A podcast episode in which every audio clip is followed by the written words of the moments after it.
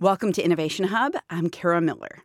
Once upon a time, when America was quite literally defining itself, a man named Thomas Jefferson started a sentence this way We hold these truths to be self evident that all men are created equal. It's something we've heard a thousand times, but when Jefferson wrote it, it was revolutionary. The prevailing view at the time, says historian Lynn Hunt, was that people were not the least bit equal, not along racial lines or gender lines or class lines. Hunt says when it comes to class, people thought the lower classes, they did have emotions, but they were, she says, too brutish. They were humans, but they were closer to animals. Hunt is a distinguished research professor at UCLA and author of the book Inventing Human Rights their passions uh, had got the better of their reason. They didn't have sensibility in the way that the superior upper classes did. So it was a deeply held view of the world that there was a kind of natural hierarchy. Uh, look, we're all loved Downton Abbey. That that was about that was about the early 20th century where what was good about the aristocrats of Downton Abbey was that they were beginning to see in the early 20th century that servants were real people. Hunt says it's important to understand that human rights have not always been with us. Indeed, it was at the end of the 1700s that the very idea was being dreamed up. I talked to Hunt last year, but the moment she has studied so closely actually has a lot to teach us today. So, for a few minutes, let's travel back to the 18th century to meet a woman who you might fairly label a celebrity, Madame du Châtelet. She was brilliant, she translated the work of Isaac Newton into French, and in doing so, she made a comment on Newton's work that turned out to be a major contribution to physics. She was also scandalous. She had a husband but carried on an affair with Voltaire, and she had a curious mix of views when it came to her fellow humans. Not surprisingly, she believed that women were entitled to a lot better education than they were generally provided. She argued passionately for more equal treatment. When it came to her own servants, though, equality wasn't even on her radar. Madame du Châtelet considered her male valets so lowly that she didn't think twice about undressing in front of them because, according to historian Lynn Hunt, she didn't think it was a proven fact that valets were men people were used to living in what we would call highly deferential societies that there were people who were at the top there were people at the bottom there were people in the middle. It was better to know your place. It was better not to push too hard. And the aristocracy madame de châtelet was one of them the aristocracy was sort of naturally superior. But a revolution was coming actually two revolutions, which brings us back to Thomas Jefferson, whose statement about the fact that all men are created equal raised a very uncomfortable question. Can all people really be educated? Actually, I think we now believe yes, they can, and that that's incredibly important.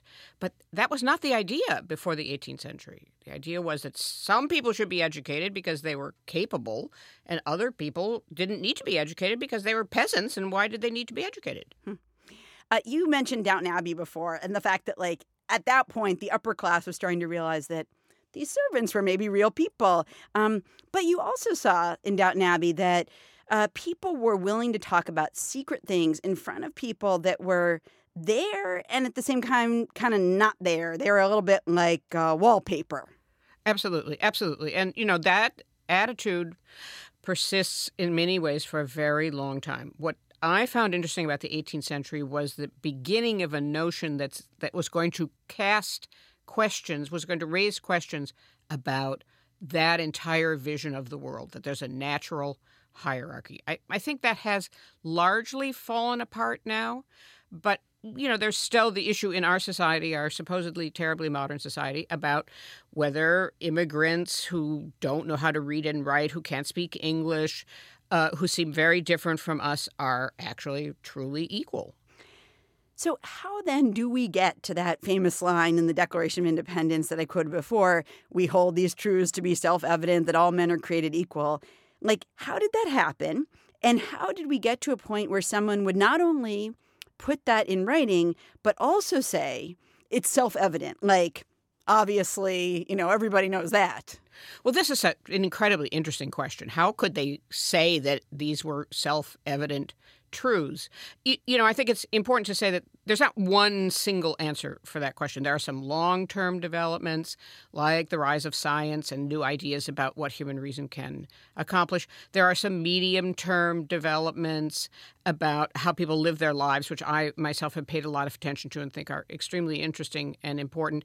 But there are also some very important short term things that happen the colonists decide they want to break from Britain, they need to have a rationale. Using the sort of tradition of British liberties is not the greatest rationale for being independent from Britain.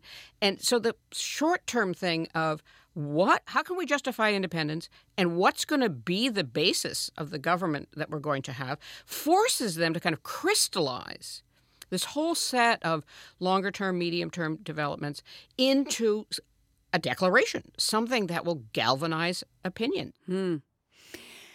You also make the argument that part of the rise of people thinking, well, I mean, I, maybe everybody does have human rights around this time is something kind of unexpected. Um, which is sort of the rise of the book, and not just any kind of book, but that people started reading and loving novels. You want to talk a little bit about like why that was important?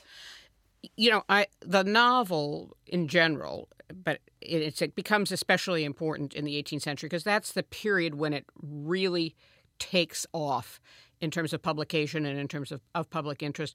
But in general, I think the novel is actually an extremely fascinating form. It is still the case in the world that we live in that novelists can be subject to attack, to imprisonment, to being mm-hmm. banned. There's something about that form that drives authoritarian figures nuts. Hmm. And this is extremely interesting. In the 18th century, it's not so much about authoritarianism, it's that you have the, the increasing publication of novels, they get people incredibly emotionally involved in the lives of characters. That is, with people they are never going to meet because they're fictional. Right. So they're, in principle, they're never going to meet them, and so they're they're learning that even you know an 18 year old girl, the servant girl Pamela in the novel of that name of 1740, has emotions just like the reader has, mm-hmm. and the readers include lots of men. It's not a female genre. Hmm. Which it's a little bit more so a female genre now than, than it was in the 18th century. It was very much a male genre and then in the 18th century. And people kind of identified mm-hmm. through the novel mm-hmm. with people they were never going to meet. And I think this is a very important process of learning that everybody is psychologically similar. Mm-hmm. Well, and, and you have, uh, I'm guessing, not just different genders reading um, novels like Pamela, but also different classes. So you're having aristocracy devour novels about people of lower classes and realizing, you know, like you said, they they love people too. They're you know crushed by things too. Their children get sick too, and all those kinds of things. Yes, and and I think it's really hard to grasp how significant this kind of psychological back and forth could have been in the 18th century. For me, one of the true proofs of the importance of this form is that the abolitionist literature, which only begins to appear towards the very end of the 18th century, almost always takes a kind of novelistic form. Hmm. So, freed slaves, when they write their incredibly you know, kind of moving accounts, what do they do? They are essentially kind of novelizing. Mm-hmm their life experiences. And people identify, therefore, with this ex slave in a way that they could never have possibly imagined identifying with slaves in the past. You're listening to Innovation Hub. I'm Kara Miller, and I'm talking with Lynn Hunt, a distinguished research professor at UCLA and author of the book Inventing Human Rights. So, Thomas Jefferson, who I essentially quoted from uh, when I read the Declaration of Independence, is now thought of as someone who did not necessarily uh, treat people equally, and yet he wrote this sentence that clearly everybody should be treated equally.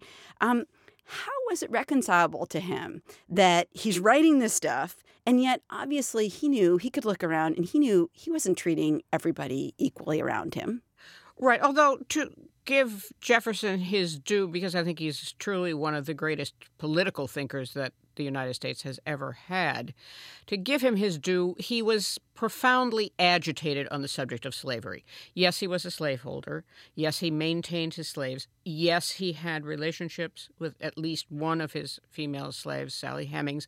We know all of that now, but he at the same time was agonized about this. He lived in a slaveholding society. He could not imagine overturning it. He did, however, totally support the abolition of the slave trade in 1806 1807, which the British inaugurated and the United States followed. And he did argue in favor of abolishing the slave trade on the grounds of, of basically of human rights, that it's really not right to enslave people. Right. So even the slaveholder that was Thomas Jefferson was troubled by this. And, and that's one of the things I think is so fascinating about the 18th century. People make these statements, like the Declaration of Independence or the Declaration of the Rights of Man and Citizen in France, about uh, inalienable rights and the equality of all men. They don't really understand what the repercussions will be of making those clear declarations. But one of the huge consequences of these declarations is that it leads immediately to a huge amount of discussion, both in the United States and in France, about, well, who exactly does that mean? Mm-hmm. What about women? Mm-hmm. How can we have slavery? Uh, what about servants who never have the right to vote in most places until the end of the 19th century? What about people who don't have property, who are excluded from voting in most countries, also well into the 19th century. So they have no idea that just saying all men are created equal and they all have rights is going to lead to a huge amount of debate and discussion that no one saw coming. Hmm. They weren't having that debate before. They have the debate after these declarations. Do you think we've come a long way in terms of human rights, or do you think people in the future are going to look back at us and think, boy, you know, much as we look at Jefferson and think, boy, they sure had a long way to go? I think both things are true. I think Mhm. we have come a long way. I Mhm. think that, again, once you advance rights, once a group gets rights who didn't have rights before, when you look back on it, you're like, how could this be? I mean, Right. look, I'm a historian. I read a lot of history books. I, of course, was extremely interested in U.S. history. Mhm. Even now, when I read about the way African Americans were treated as late as 20 or 30 years ago, Mhm. I, I, just, it, I, I'm kind of speechless. Mm-hmm. I lived through that period. I was in college during the 1960s and the civil rights marches. We were all incredibly upset about it. In retrospect, that, that we were right to be upset, but it, you, the upsetness only occurs at certain times and in certain places. It doesn't happen just because it's unjust. I, I interviewed a, a former history professor at Princeton, um, Nancy Malkiel, several Yes. months ago, and she's written a Yes. big book about This, this, this wonderful book, yes, yes, about Right. coeducation, um, as particularly I think in the Ivy Leagues, but but in other uh, other places too. And um, the story she would tell from I think she started in the fall of '68 or '69 as a professor, like a very young professor at Princeton, and the story she would tell about what people would say to other people, what professors would say to female students was shocking. I mean, and this happened in her lifetime. She's not talking about like ancient history or something. I know.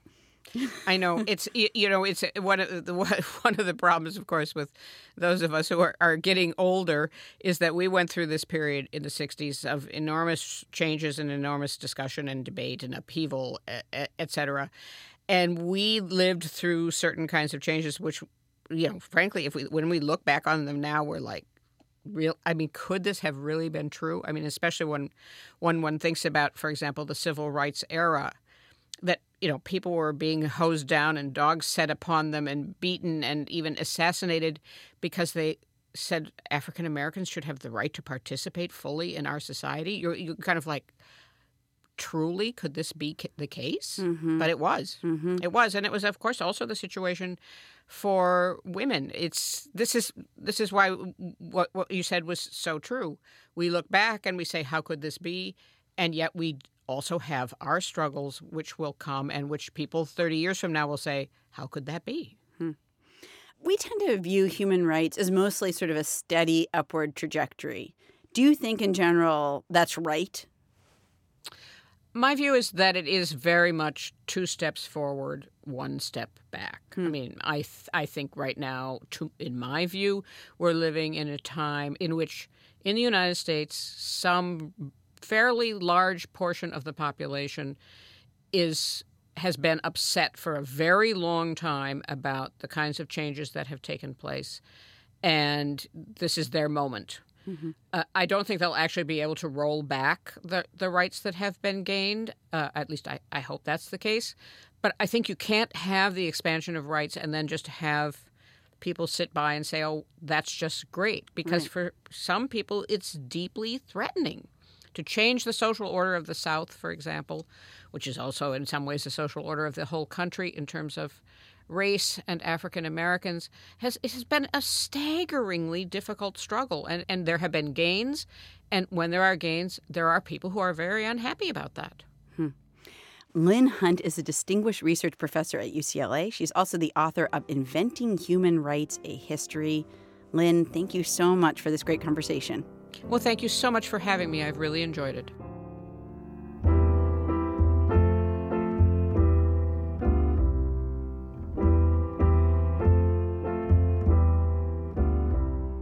I talked with Lynn Hunt last year about human rights. And you might have heard us mention an interview I did about colleges that went co ed in the 1960s and 70s. We've got it for you at our website, innovationhub.org.